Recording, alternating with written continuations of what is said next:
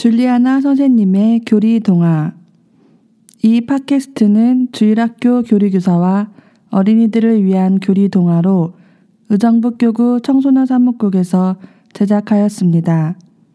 안드로이드 팟빵과 애플 아이튠즈에서 들으실 수 있습니다.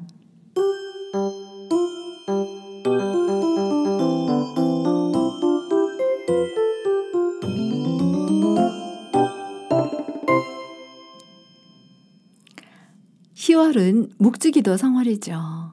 오늘은 묵주기도 성월과 9일 기도의 유래에 대해 알아볼까 해요. 묵주기도는 주님이 이 세상에 오시는 순간부터 부활하신 후 성령께서 활동하시는 인간 구원 과정을 묵상하며 기도하는 신비하고도 아름다운 기도이지요. 음, 만약 누군가 나를 해치려 한다면 당연히 당당히 맞서서 물리쳐야겠죠? 물론 물리칠 수 있는 무기가 필요하고요. 그 무기가 바로 묵주기도이죠. 세상 방식으로가 아닌 하느님 방법으로 우리를 해치려는 악마를 성모님과 성령님의 특별한 은총으로 물리칠 수 있도록 하느님께서 성모님을 통해 우리에게 주신 강력한 무기고 하느님의 신비한 방법이죠. 음, 오래전에 교회가 힘들고 어지러운 때가 있었어요. 그때 로마로 어떤 나라가 쳐들어왔어요. 교황 비오세는 여러 사람들을 모아 함께 싸워야 했죠. 이기기 힘든 여러 가지 좋지 않은 여건이었지만 성모님께 묵지 기도를 바치며 전쟁터에 나가 1571년 10월 7일 기적적으로 승리를 했어요. 이것을 기념하고 성모님께 감사하기 위해 교황 비오 5세는 10월 7일을 묵주기도 축일로 제정하셨죠.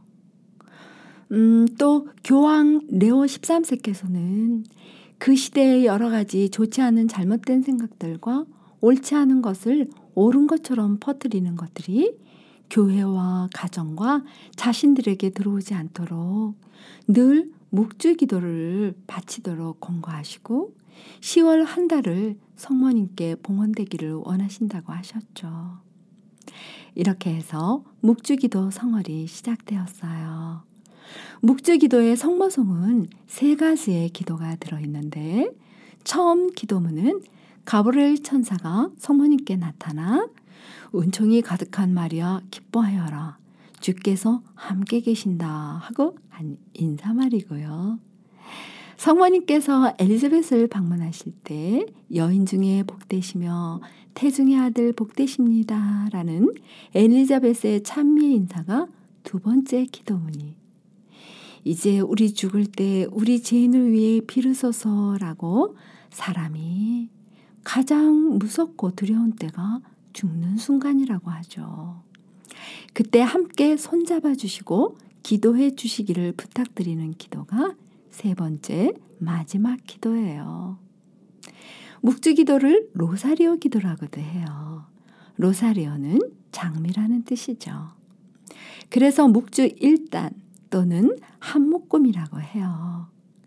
여러분도 힘들 때 묵주 기도로 장미 다발을 만들어 성모님께 드려보세요. 그럼 성모님께서 묵주 장미 다발을 예수님께 드리며 우리의 간청을 말씀드려 주실 거예요.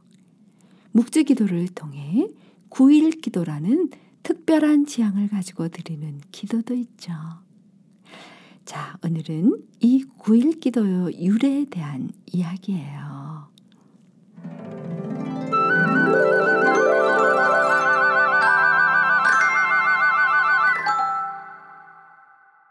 묵주기도 성월과 9일 기도 이탈리아 나폴리라는 곳에 포르투나라는 여자아이가 살았어요.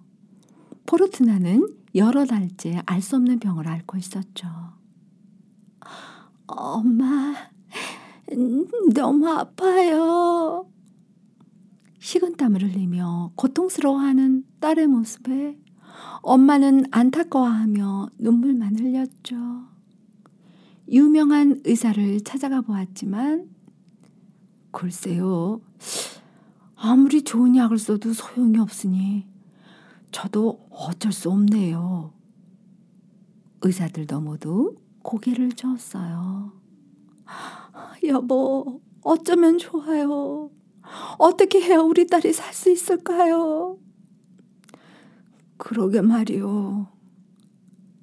엄마와 아빠는 아파서 몸을 떨고 있는 포르투나의 손을 잡고 안타까워할 뿐이었죠. 그때 침대 위에 모셔져 있는 성모님 상을 보았어요. 여보, 우리 9일 동안 열심히 묵직도를 하며 성모님께 우리 딸을 부탁드려 봐요. 엄마의 말에 그럽시다. 성모님도 예수님을 기르셨으니 우리 안타까운 마음을 아시고 예수님께 정부해 주실게요. 그래요. 가난 혼인잔치에서도 아직 때가 안 되었다고 하신 예수님께 성모님께 간청드려 물을 포도주로 변화시키는 기적을 하셨잖아요. 오, 맞소. 아, 좋지 않은 것을 좋은 것으로 변화시키는 성령께서 늘 성모님의 짝이시니 분명 좋은 일이 있을 것 같지 않소? 포르트나의 부모님은 벌써부터 마치 딸의 병이 치유되는 것 같은 알 수 없는 기쁨이 솟아났어요. 포르트나야, 엄마랑 묵지 기도를 해보겠니? 우리 성모님께서 도와주시기를 기도해보자. 엄마의 말에 포르트나도 고개를 끄덕였죠. 저도요.